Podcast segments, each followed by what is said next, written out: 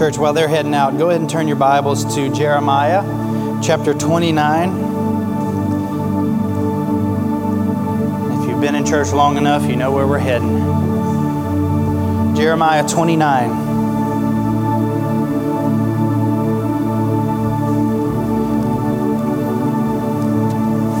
We are going to read verse 11 together, church, and then pray and ask God to speak to us through the text, reveal to us something maybe that God is calling out to us to see the deeper truths of His Word.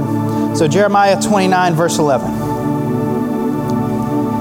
says, For I know the plans that I have for you, declares the Lord plans for welfare and not for evil, to give you a future and a hope. Let's pray. Father, we come as broken sinners in desperate need of everything that only you can provide us. Father God, I pray that every single one of us that come in here this morning, Lord, we come from a week of busyness. God, we come from a week of maybe discouragement, of disappointment. God, maybe we come from a week of celebration and joy. Wherever we might be right now in this moment, Father God, I pray that our hearts and minds would be fixed on you and your word and everything you have to speak to us. God, hide me behind you, hide my faults, my sin, hide those things behind you. God, let you be seen and your word be spoken in a mighty way. Father God, we thank you that you would come and dwell among sinful man right now in this moment, Lord, and we just praise you and pray that everything we do would be done for your glory and your honor. Lord, we love you and thank you and praise you in Jesus' holy name. So, church, as we started two weeks ago, we started into a sermon series that we called How'd You Hear It? And so the idea is taking the summer really to lean into some texts, lean into some scriptures that maybe have been misunderstood. And so, the kind of the idea that we want to lean into, not that we have all the answers, but there is an approach, you know, and I, I had read something this past week from a, a, a church, and you know, they were basically kind of criticizing any church that would ever call anybody out or say anything about their teaching or whatever it might be, um, and that it's all about this, this, and this, or whatever it might be. But the reality of it is, churches, that churches don't present the Word of God the way that it's presented sometimes because sometimes we take God's word and we want to use it and mold it around ourselves, right? And that's what has been kind of the, the, the, the dictation of how we figure out what these verses mean in context, what they mean for the deeper truths of God's word. Is, is all of this pointing back to me and my good and how I can accomplish something, or is this leading me into better, deeper, bigger things in my life, deeper truths that God intends for me to have? You know, and, and we can't be afraid to stand next to a brother or sister, even in Christ, and be able to say, listen, that's just not the way that that's supposed to be read. And not that we have all the answers, but God's Word is very clear. Like God's Word communicates these texts in a specific way. And so this morning, I know as we read that verse, if you've been around or in church long enough, you've heard this verse spoken. You've probably seen this verse printed and stitched on pillows, uh, on coffee mugs, all kinds of things. And, and you know, the beautiful thing about this text is it really is a, a, an amazing passage of Scripture. So I know a lot of times when we begin to kind of lay out a little criticism on maybe a misinterpretation of Scripture, it begins to seem harsh and like we need to take the verse as discouraging. But I don't think that's the case. I think that when we see it for what it really means, it actually invites us into a deeper, more satisfying experience of who God is in the midst of real life. You know, because there's a way that you interpret this verse that is not real life. There's a way that you interpret this verse that gives false hope in the midst of the dark, dangerous, hurt filled world that we live in that is not what God wants us to hear from it. But there is a deeper truth that God intends, a more accurate truth that God intends for us to have. And you know, this verse typically it's usually prescribed to an individual communicating a promise that guarantees immediate release from whatever difficult situation they're navigating. And so, a lot of times, you know, and the way that I've heard it used inappropriately is, is when somebody's navigating a hard season of life, self inflicted or non self inflicted. Sometimes we have control, sometimes we don't, right? Sometimes we're hurt, sometimes things happen to us that we had zero control over. And so, a lot of times, whenever this verse has been utilized, when it's been read to individuals or read over individuals, as I would say, you know, it's, it's for I know the plans I have for you, it declares the Lord, plans for welfare, not for evil, to give you a future and hope. Like, you know, it's this encouragement that, like, hey, where you're at right now, this isn't where God wants you to be. So there's more beyond this. Like, you you you got to overcome this. Like, God wants better for you than this. Like, like this, there's something wrong. Like, you're doing something wrong, or you're you're self-inflicting. In some situations, it may be, but then in some situations, it's not. Sometimes we're in bad situations and we have no idea how we got there. And sometimes we're in bad situations because of years and years and years of bad choices or whatever it might be. And so a lot of times we find ourselves in these situations, and the prescription that is given in this is in a lot of ways a, a, a misinterpretation or a misunderstanding of what's happening in this verse. You know, because when we're interpreting Scripture, we have to keep in mind the, distinct, the distinction between a passage's interpretation and a passage's application, because those things are very different. A passage can only have, when you're reading the Bible, and I'm kind of, you know, this, we're getting to where I want us to be, but I just want to hear this out a little bit.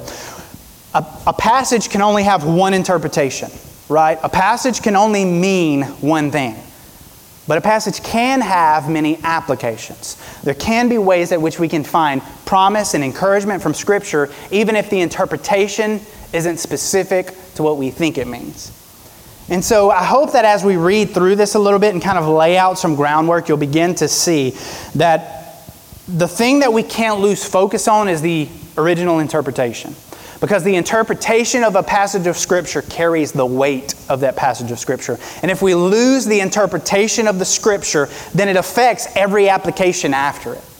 We have to, we have to see the weight and the gravity of the interpretation to be, begin to see the application that God has for us. So, so I always like to kind of start with, as we've been in this, like what is the context? What is going on in this verse when we read the prophet Jeremiah, who God has sent to the people of Israel to uh, bring a message? And so, what, what is happening from the beginning of Jeremiah up to this point is that the prophet Jeremiah has been given the job, a very difficult job, a job that was not received well a job that people did not listen. And listen, a lot of times in our Christian walk, we can feel like that when we have people in our lives that we want to share our faith with. We want to see them taking these right steps in their life, and they continue to not to, or they even ridicule or push us away. This was the life of Jeremiah in almost every step of his ministry. And so God commissioned Jeremiah to go to the people of Israel and warn them, warn them about their sin, and warn them about the potential destruction to come if they continue in their way. And so remember, Israel is God's chosen people in the Old Testament. Okay? This is pre Jesus, before Jesus. But God has chosen a group of people, set apart a group of people that this his focus, that his attention, that, that his, his blessing rains down on, and also his discipline, that God would discipline his people. And we know, you know, that any good father will discipline, right? I mean, I, I, don't know about you, but dads, you know, we, we tend to have to say a lot of no and a lot of uh, put a lot of fear in our kids' hearts to make them pay attention to us and listen sometimes, but that's just the task. And so God does the same thing with us. God disciplines us, God corrects us, and sometimes God even puts a little bit of fear in our hearts to remind us that He is the Almighty Creator that can take everything away like that. But, I had a bug on my screen. But there is, in the midst of this, something very significant going on. And so, as the people of Israel, as it moves from Jeremiah into the, like the mid to later parts of Jeremiah, we start to see that they continue to live the way they're wanting to live. They continue to do the things they want to do. And whether they're leading towards is these spaces of trouble and difficulty and destruction.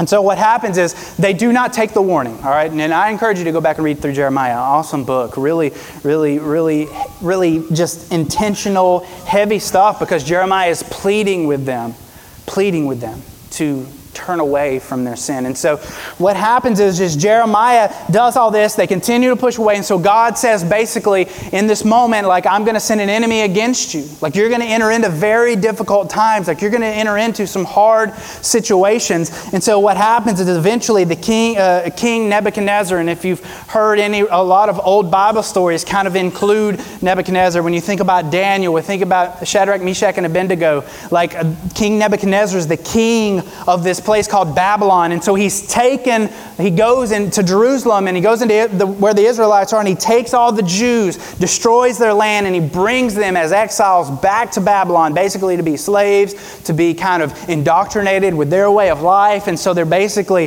they've basically kidnapped a whole civilization of people because they're a massive powerhouse of an army. And they take all these people and they bring them back to Babylon. And so Jerusalem is deserted. The promised land where God's people were is now deserted. It's, it lays to ruins. And so all of this happens. And so in Jeremiah 29, what's happening is Jeremiah is writing or speaking a message by a messenger to these people. And so at this moment in Jeremiah 29 11, the people are in captivity, they're in a place of exile. They're not in a great place. They're not at home. They're not comfortable. They're suffering to some extent. I mean, if you read Daniel, if you, you know, and see with Daniel, you know, thrown in the lion's den, Shadrach, Meshach, and Abednego thrown in the, the furnace like they're under persecution. They're being pressured to take on the characteristics of the culture around them. Does it sound familiar?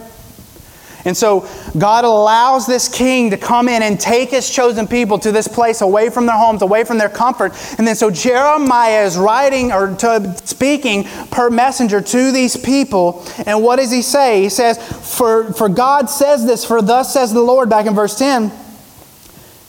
And he's talking to these people because he wants them to understand something. And there's so much that we need to see within this. So in verse 10 of Jeremiah 29, he says, For thus says the Lord, when, listen, 70 years, not 17, not 7, 70 years are completed for Babylon, I will visit you.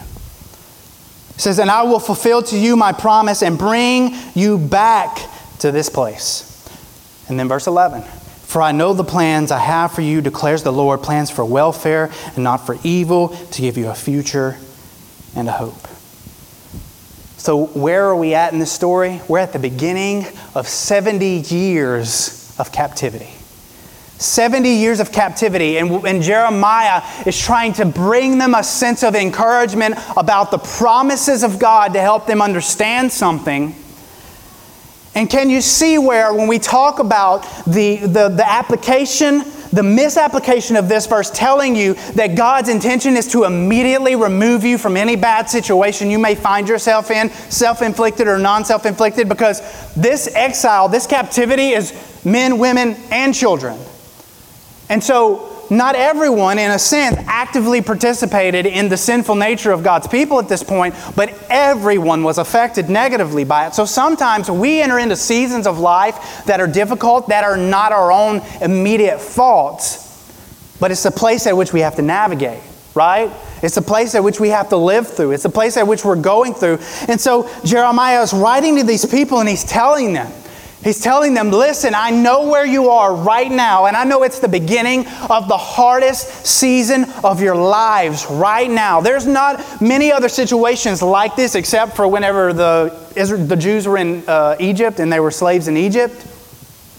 But at this point, they're kind of back in that kind of space of captivity. But in the midst of that, in the midst of that, Jeremiah, per God's request, is reminding them of something. He's reminding them of a promise. And there's three things within this that I want us to see within this promise that I think are valuable and important for us to see the interpretation so that we can properly apply it to where it fits properly in our lives.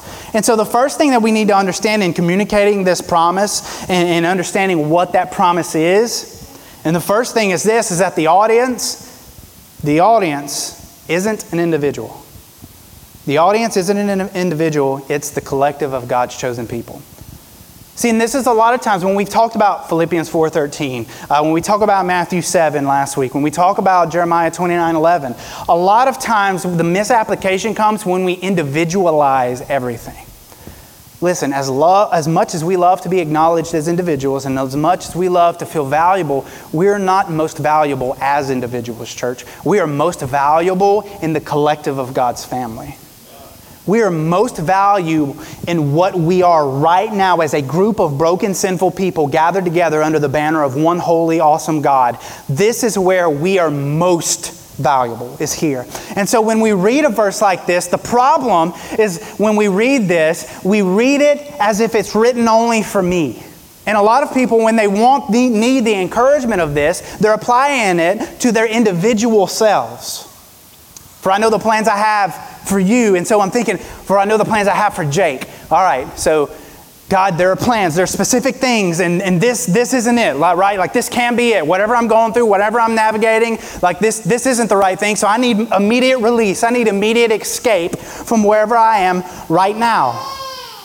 But like I said, the problem with most of the interpretations is that it individualizes the promise and it takes away the depth and the beauty of what it means to be a part of the family of God. Because what they needed to know most about navigating the next 70 years of captivity and persecution and indoctrination by false doctrines is that they were not alone. Not only was God with them, but who was with them? The family of God was with them. This is what we carry in the promise of this is understanding that the audience is not me individually, but the audience is all of us. And that if I am not able to carry this torch on my own, God has placed in my life the family of God to carry it alongside me. The audience is not an individual, it's a collective. The second thing is this and he says in verse 11, he says, For I know the plans I have for you. And I love how some other translations would say it. Some other translations would say it like this For I know the thoughts that I have towards you. I love that interpretation. I love, I love that, that, uh, that, that way of saying it because what we understand about is that God's thoughts, God's intentions are always leaning towards his people. And this is what he wants them to know as they're beginning 70 years of captivity. He says, I want you to understand that God's thoughts, God's, God's uh, intentions are leaning towards, moving towards you. Where you are, in the midst of your mess, in the midst of the discouragement, in amidst all the discomfort and all the, the fear and all the doubt, God is leaning in that direction. God is there. God is present. He's reminding them about this. I love this quote from Charles Spurgeon. He's called the, the Prince of Preachers. He says this He says, The Lord not only thinks of you, but towards you, his thoughts are all drifting your way. As a child of God, when you have put your faith in Christ Jesus for the salvation of your soul, the Bible tells us that the thoughts of the God of the universe are leaning towards you. That there is no space there is no place at which you are separated from that. We may put ourselves in situations where we feel distant, where we're missing. I mean, like the people here, as God is using Jeremiah to communicate them, uh, communicate where they need to be and what they need to do. The people are missing it because they've lost focus. And so a lot of times we can, I've always equated it to like, you know, wandering out in the middle of nowhere with your cell phone and losing cell phone service the further you move away from the main road, right? It's the same thing in our Christian walk. Sometimes we move away so far that the signal gets distorted and we can't quite catch what God is trying to say to me in the midst of trying to be a husband or a father, or what He's trying to tell you in the midst of where you are. But God has never left, God has never disconnected. We've just wandered where the signal is weak. But God's there for his people. And I love, and it's what uh, he's, Jeremiah is telling these people man, God's thoughts are towards you. Psalm 40, verse 5 says, You have multiplied, O Lord my God, your wondrous deeds and your thoughts toward us. None can compare with you. None can compare with you. David writing here, celebrating the goodness of God and who God is and what God does with and for his people. And then the third thing is this in that same verse. He says, For I know the plans I have for you, plans for welfare and not for evil, to give you, to give you, to give you a future and a hope. And so, what does he say? He says, I have pl- plans and promises and welfare and good for you. And he's speaking to the people of God, the children of Israel. And this isn't a promise for all nations, this isn't a promise for all people. He's speaking this promise to the people of God, to the people who are a part of the fold of God's chosen people. And so the thing that we need to understand as we are making application, as we are communicating this to other people, is that this promise is not a universal guarantee, but it's a promise for the people of God. It's a promise for those who have put their faith in Christ Jesus. And so, the same way that the people of Israel had a promise for, I know the plans I have for you, plans for to prosper you, plans for welfare, plans for a future and hope, all those things, that this is for the people of Israel in this time. The same way in Christ Jesus, there are promises that we enjoy as the people of God that outside of that banner, no one else can experience. And there's a beautiful kind of uh, inclusive exclusivity to it. Because a lot of times that it wants to be kind of labeled as well, this is too exclusive. Christianity is too exclusive. It's, it's not for everybody. That's absolutely wrong. Christianity is literally created by the Creator for every single creation made in the image of God. But it only comes, we sang about it this morning, through the way, the truth, and the life, who is Christ Jesus. And so it is the most exclusively inclusive invitation that we'll ever get. Because in the midst of that, we find the promises of God that lead us, the promises of God that we desperately need. In Christ, there are certain promises that apply to those who are in Christ that don't apply to the entirety of humanity. The promise of salvation, the forgiveness of sins, standing justified or made right before God is a promise, a future hope for the redeemed in Christ, not for the unrepentant world. It's for the redeemed in Christ. And so God has called us to be those people. And that's what we celebrate here. That's what we invite other people into is this inclusively exclusive experience of forgiveness right? Who doesn't need forgiveness? Who hasn't jacked some things up this week and needed to come to a space before a holy God and say, God, I need forgiveness. I need strength. I need direction. I need courage. I need all of those things. And the beautiful thing about it is that God provides those things. God provides those things through our holy God. And so, what is the main thing? And I want to kind of end with this this morning. And don't get too excited. I'm not officially wrapping up, but we're, we're getting there. We're landing the plane, okay? Sometimes it takes a couple circles, but we're landing the plane. So the main thing that we get is this, and this is what I want us to understand. This is when we read this verse, we grab hold of the interpretation to move forward in making the right applications. Is this. I want us to understand this that we will miss the promise if we disagree with the process. We will miss the promise if we disagree with the process, and that's a lot of times why this verse is misinterpreted or taken out of context because when we read it, applying it to our individual selves, and then we enter into the process of where they are 70 years of captivity what happens is is that we don't agree with the process and so then we begin to make the application separate from what the interpretation is. And then we lose, church. We lose the depth and the beauty of what this promise truly is. We lose it. The process, church, isn't always pleasant. It's not always pleasant, but following God's will and refusing to be driven by or led by the idolatry of comfort or success in the midst of a long and painful process guides us towards the promises of God. Church, the promises of God it, it is not a promise of, of an instant escape from trouble.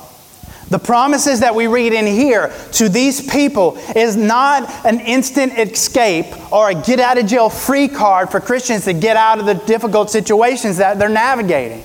He's not telling them, listen, God has better plans for you than to spend 70 years in captivity. No, he's saying, listen, you're about to spend the hardest 70 years of your entire life, and there's a promise that God has for you that most of you may not even live to experience, but that promise is still there. That the limitations of humanity have no weight on the promises of God, and that's a beautiful thing. Because where we misinterpret the scripture is when we apply human limitations and human experiential limitations to what this verse is trying to tell us. Then, when I enter into the hardest season of my life, and I pray this verse over and over and over again and think to myself, why is God not delivering me from this season of life? Why is God not taking this hurt away? Why is God not removing this burden? Why is God not making my life easier? Why is God not giving me that raise? Why is God not giving me that promotion? Why has God not fixed my marriage? Why has God not done these things in my life? And we begin to apply human limitations to the promises of God, and then the only the only logical logical conclusion that we can come to is that God has abandoned me. And that's where the world is around us. Is that when we present them with these verses that seem to communicate a get out of jail free card, like life's supposed to be easy, blessings and prosperity and happiness, like I'm not supposed to struggle, then what happens is when we meet the struggle and the struggle grabs a hold of us and doesn't let go, the only logical conclusion is that this is either false or God has given up on me. I know so many people in my life that they cannot face the shame of their sin because they've navigated season of, seasons of difficulty. Hey, even at the, at the, at the hands of Christians. Christians aren't, aren't uh, uh, innocent of applying that type of pressure, also. But I know people in my life that cannot face the shame of their sin and they cannot get over the fact that the difficulties and, difficulties and hardships that they've navigated mean that God still cares about them at the end of it all.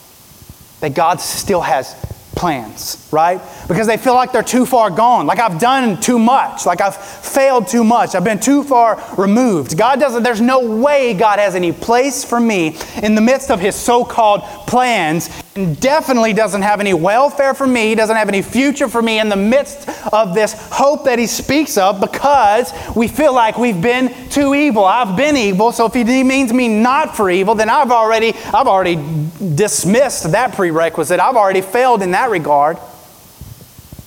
But then again, taking human limitations and applying them to God's eternal promises do not mix. And that's where we begin to miss what is really happening. But what God is communicating and what Jeremiah is writing to these people is he's communicating a hope. And this word hope can also be translated an expectancy that there is and will be something beyond this. Listen, the promises of God aren't to remove us from all trouble, but the promises of God promise us that there is something beyond the trouble. The promises of God guarantee us that the trouble isn't for nothing. The promises of God are the only thing that can take any mess that we've lived in and apply it to our lives, and on the other end of it, be better and stronger for it. It's only under God can that happen.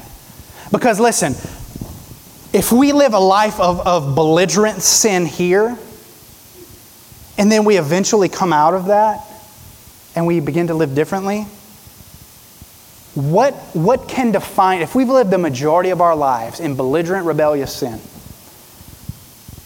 and then we kind of come out of it and live differently, a little differently post that, and we feel like we've accomplished something, just being honest, because I've lived this life too, are we ever on our own, are we ever able to identify ourselves as anything different than who we were? We can't. That's always where our mind goes. Especially when you live in a community where those things, where you kind of practice those things. Every person, every place that you go to and you see reminds you of that, right? It reminds you of who you were. It reminds you of things you did. Maybe it's even people you did those things with. I mean, there are people that go to this church that I hung out with in high school I mean, they know me, they knew who I was, they know things I did. And it's only in, listen, and this is where I want us to be with this. It's only in the promises of God that God can take all that mess and on the other end of it, not say that I'm defined by these things, but saying to the people around us and to ourselves that despite those things, God's still doing something for I know the plans I have for you. That even though they were going to spend 70 years struggling and suffering. A lot of it self inflicted for many of them, maybe not so much, but they were just victims of the circumstance. God said, Listen, I'm still going to do something with you in the midst of all that. There's still hope for you. There's a future. There's something. There's going to be a time where we're going to take all this. And you know, the thing is, if you go back and read the book of Daniel, just an, a beautiful representation of like even in that time when they're in captivity, living in Babylon, and King Nebuchadnezzar is like, everyone bow to me, worship my statue, do what I say, don't pray. All these things.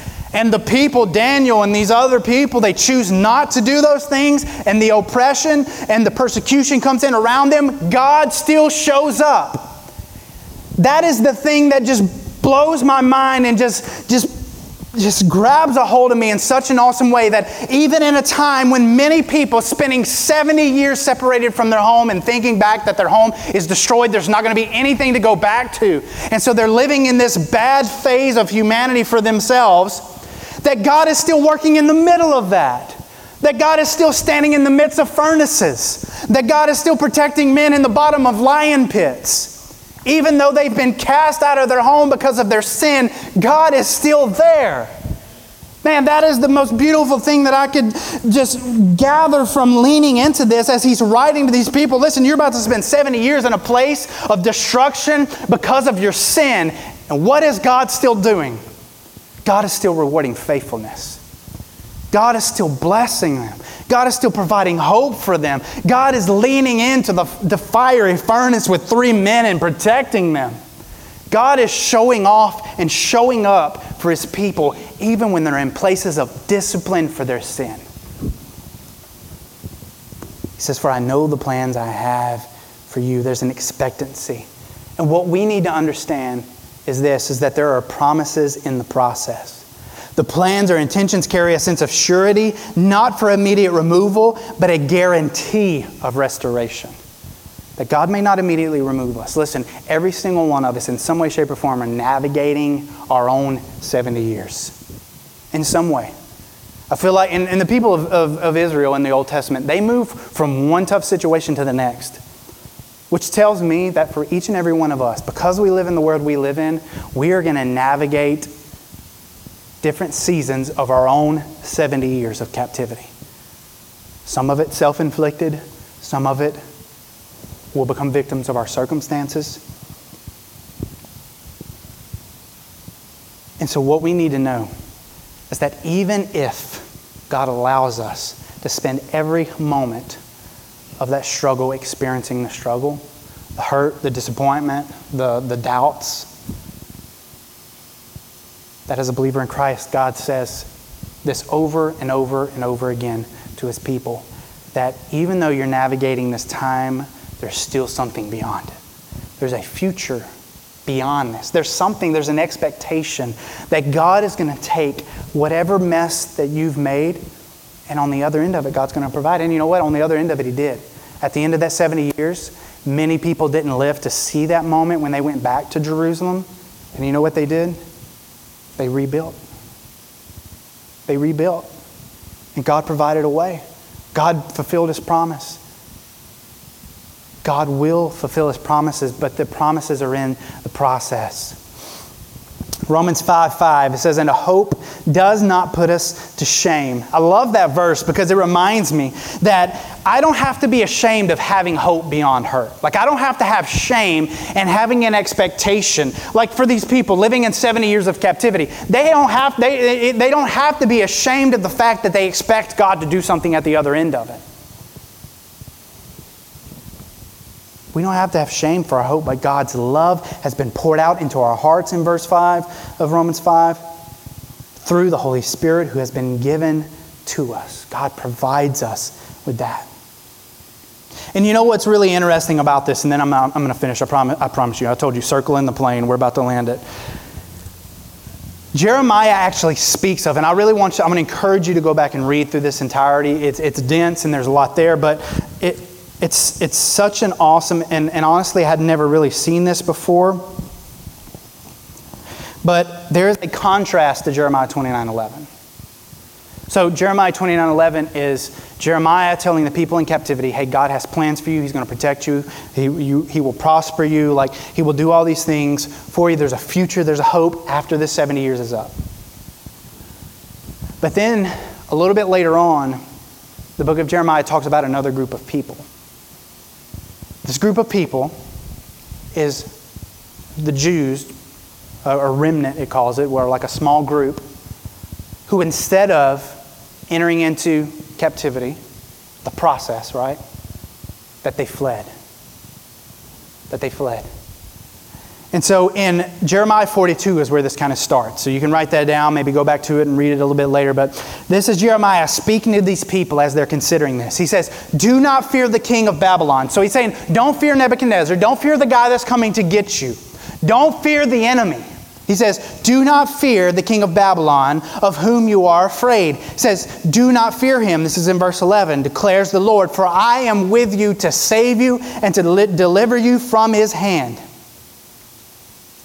And then verse 16, it begins to talk about the if you flee the process, if you flee to the place he's talking about here is Egypt, which Egypt was like the, the vision of prosperity. Egypt was uh, ahead in its time. That's where all the technology was. That's where all the smartest people were. That's where the greener pastures were. Like Egypt was seemed like the, the metropolis to be like that was the place to be. Because it seemed comfortable, it was wealthy. And so he's telling them, He's telling them, don't be afraid of the enemy that's coming to bring you in. Don't be afraid of this enemy. And then he continues on. He says, Then the sword that you fear shall overtake you there in the land of Egypt, and the famine of which you are afraid shall follow you close after you to Egypt, and there you shall die. So the crazy thing is, so he's talking to a group of people who are entering into captivity. He says, God has plans for you, a future for you, He has welfare for you.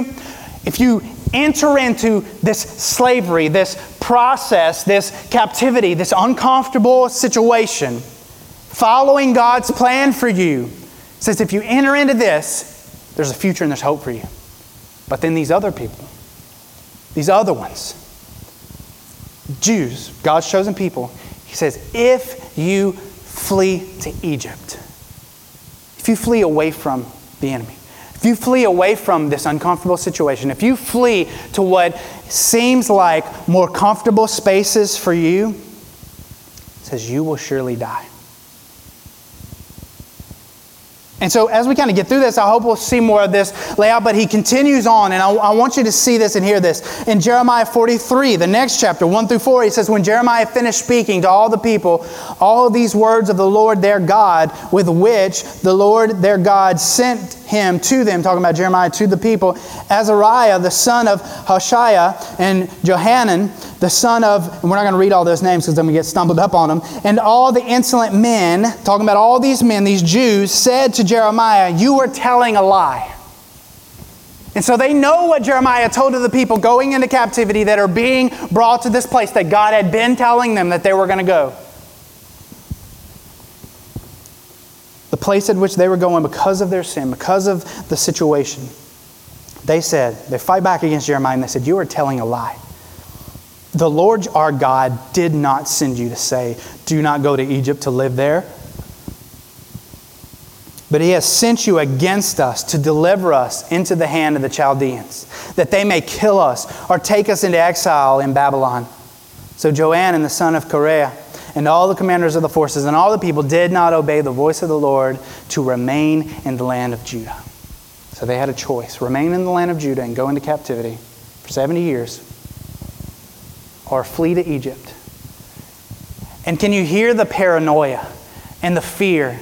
And that they were thinking, like, God doesn't want this. God doesn't want us to go through difficult times. Like, God doesn't want me to experience uh, moments of sacrifice. God doesn't want me to experience situations at which I'm having to, to struggle through and to press on. But then Jeremiah is writing, he's saying, that's exactly what God is calling you to do right now. But can you hear where it's very likely that we can enter into these spaces where we disagree with the process and we turn away from the will of God? The Jews in, Jer- in, Jeremiah's time, they raced to Egypt to escape the Babylonians. They were motivated by fear. They, they asked for God's guidance and for their decision making about their future, but when they were given a clear answer through God's prophet Jeremiah, they didn't agree with it. They asked for God. And how often as Christians do we do this sometimes? We pray and we ask God to give us answers to things, and then we, we get answers. Maybe it's from a sermon or maybe it's from somebody else in our life that God has given us to lean into our life say, hey, maybe you do this and we get that advice and we say, Yeah, I don't like that. How often do we do that? That's exactly what they did. Jeremiah comes to them, they tell him, like, hey, this is what you need to do. You stay in Judah, and the Babylonians are going to take you into captivity for 70 years. It's going to be hard, it's going to be tough, but God has purpose and plan and future and hope for you.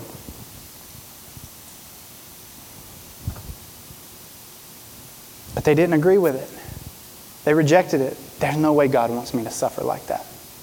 There's no way God wants that for me. And what did it lead them to eventually?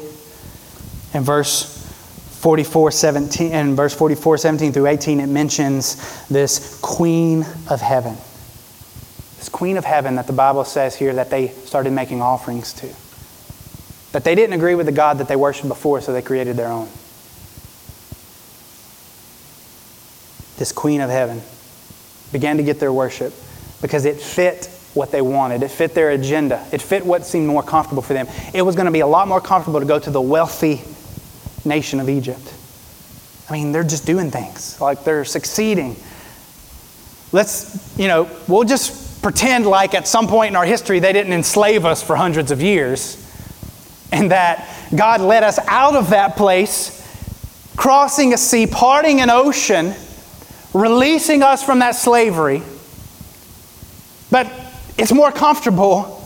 It's more comfortable than this, then it's more comfortable than God's process. And I'm not, I'm not belittling that. Listen, sometimes the process of God is tough. But the promises of God are what carry us. And so for them, they're willing to enter it back into a space that they spent hundreds of years of slavery in because it seemed like the better choice than navigating and enduring the difficult season that God was bringing them through.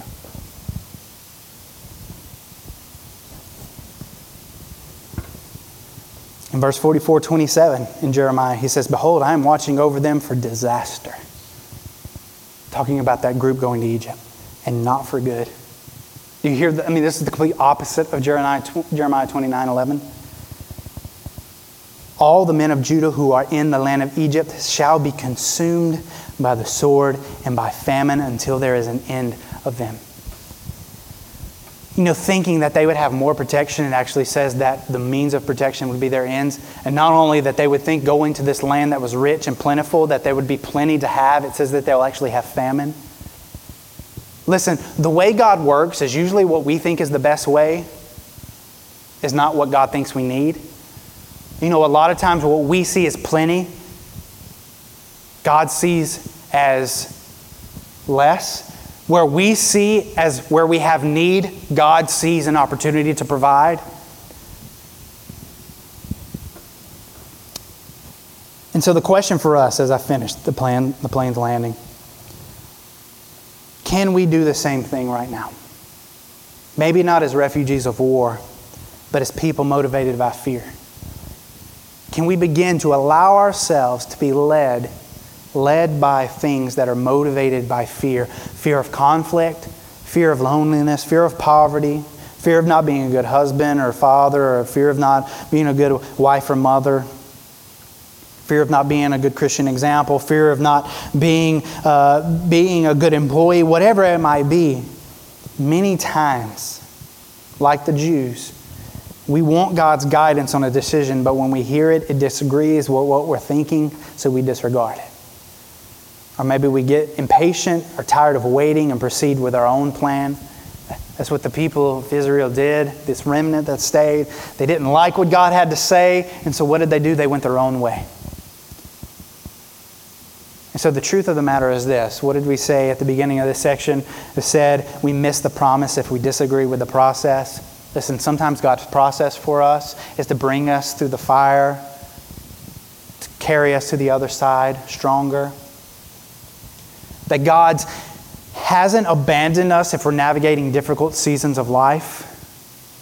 But God can actually use the difficult season we've lived through to bring us out better on the other side. Listen, every single one of us are ebbing and flowing out of 70 years of captivity in some way, shape, or form. We're entering into some difficult space. You know, just when I think I have parenting figured out, then it's like a whole new like season of parenting and you know, you guys with younger kids, and, and I know you older ones can attest to the, the, the ever changing struggle of just life in general. And um, so, the reality that I need to know for me is when I read a verse like Jeremiah 29 11, that in every time I enter into this new 70 years of, of difficulty or this season, man, God's still got a future in that. Like there's never a moment that's worth giving up. There's never a moment that, that, that is validates letting go. That God has a future, that there's hope beyond whatever we experience. There's hope beyond whatever season we're navigating. Because when we become dissatisfied with God, as these people did, we turn to alternative saviors.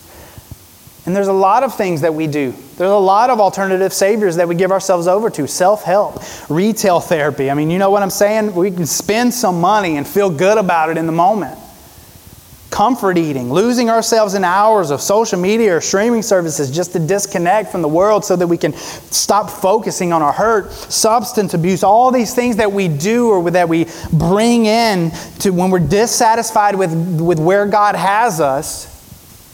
We begin to seek after other saviors, and, and like the people in Jeremiah 44, begin to worship at the feet of false gods. And we begin to idolize comfort we begin to idolize our own needs, idolize our own desires. That's what they did. They knew if they went to Egypt, there would be a sense of comfort there. But what God said, if you go there, where you think there's plenty, you're going to find nothing. But what God, the promise God makes in Jeremiah 29 11 to a people going into captivity where they think they'll have nothing, is that God says, I will be there with you every step of the way. And when a king brings you before his people and tells you to deny the God that you say you love, if you refuse to deny me and you get thrown into a furnace as those three men did in Daniel, says, I'll be there with you. And that for them, even the confidence to say, you know what, if God doesn't rescue us, he's still good the confidence to carry into the worst situations of our life to be able to say, if God doesn't immediately rescue me from this, He is still good. If God doesn't take away this hurt, this difficulty, this doubt, if God doesn't make things easier for me, He is still good. If God doesn't take this sickness away, He's still good. If God doesn't take this fear and emotional insecurity away, He's still good. If God doesn't take whatever it is that I feel is oppressing me away, He is still good. Because He has a future and a hope and a plan. Church, of the world is a cold and dangerous place, and we miss the truth of Jeremiah 29 11 when we miss the truth of hope in the midst of hardships. And Paul speaks of this. And as the band comes up, and we're going to spend a little bit of time worshiping before we leave, but Paul writes about this kind of the same concept. In Romans 8:28, he says, "And we know that for those who love God, all things work together for good, for those who are called according to his purpose or process or plan, for those who are called according to occasionally entering into spaces of difficulty, self inflicted or victim of circumstance. He says that God intends good for those who are called according to the process of God. He says, I've got things for you. I've got good for you. That it doesn't matter at any point. You know, there are time and time and time again in my own life that I've sat and thought to myself, God, there is no way this is what you want from me. This is no way the direction you want me to go. God, there is no way that you need this from me. There is no way that I'm supposed to be experiencing life in this capacity. But you know what's pretty amazing is at the end of the day, if we allow ourselves to navigate it when we've gotten through it, then we get to look back and say, man, I never thought I'd make it through that. But I did. I did. And it's only through God in Christ Jesus that we can say that any hurt that we've experienced is not hurt for hurt's sake, but it's hurt for the glory of God, at which He takes us and we come out of it on the other end stronger so that we can lean into the life of someone else who is navigating their own 70 years of captivity and say, hey, God has a future for you beyond this. Don't give up. Don't cash out. Don't pull back because there's going to be somebody else like you in another quote unquote 70 years that are navigating their own struggles, their own destruction, their own captivity. And they're going to need you at the other end of the hall, the other, other end of the tunnel, saying, Hey, you can make it. I've been through this. I've been there. I've been a captive. I've been a slave. And you know what? Egypt is not the place to go.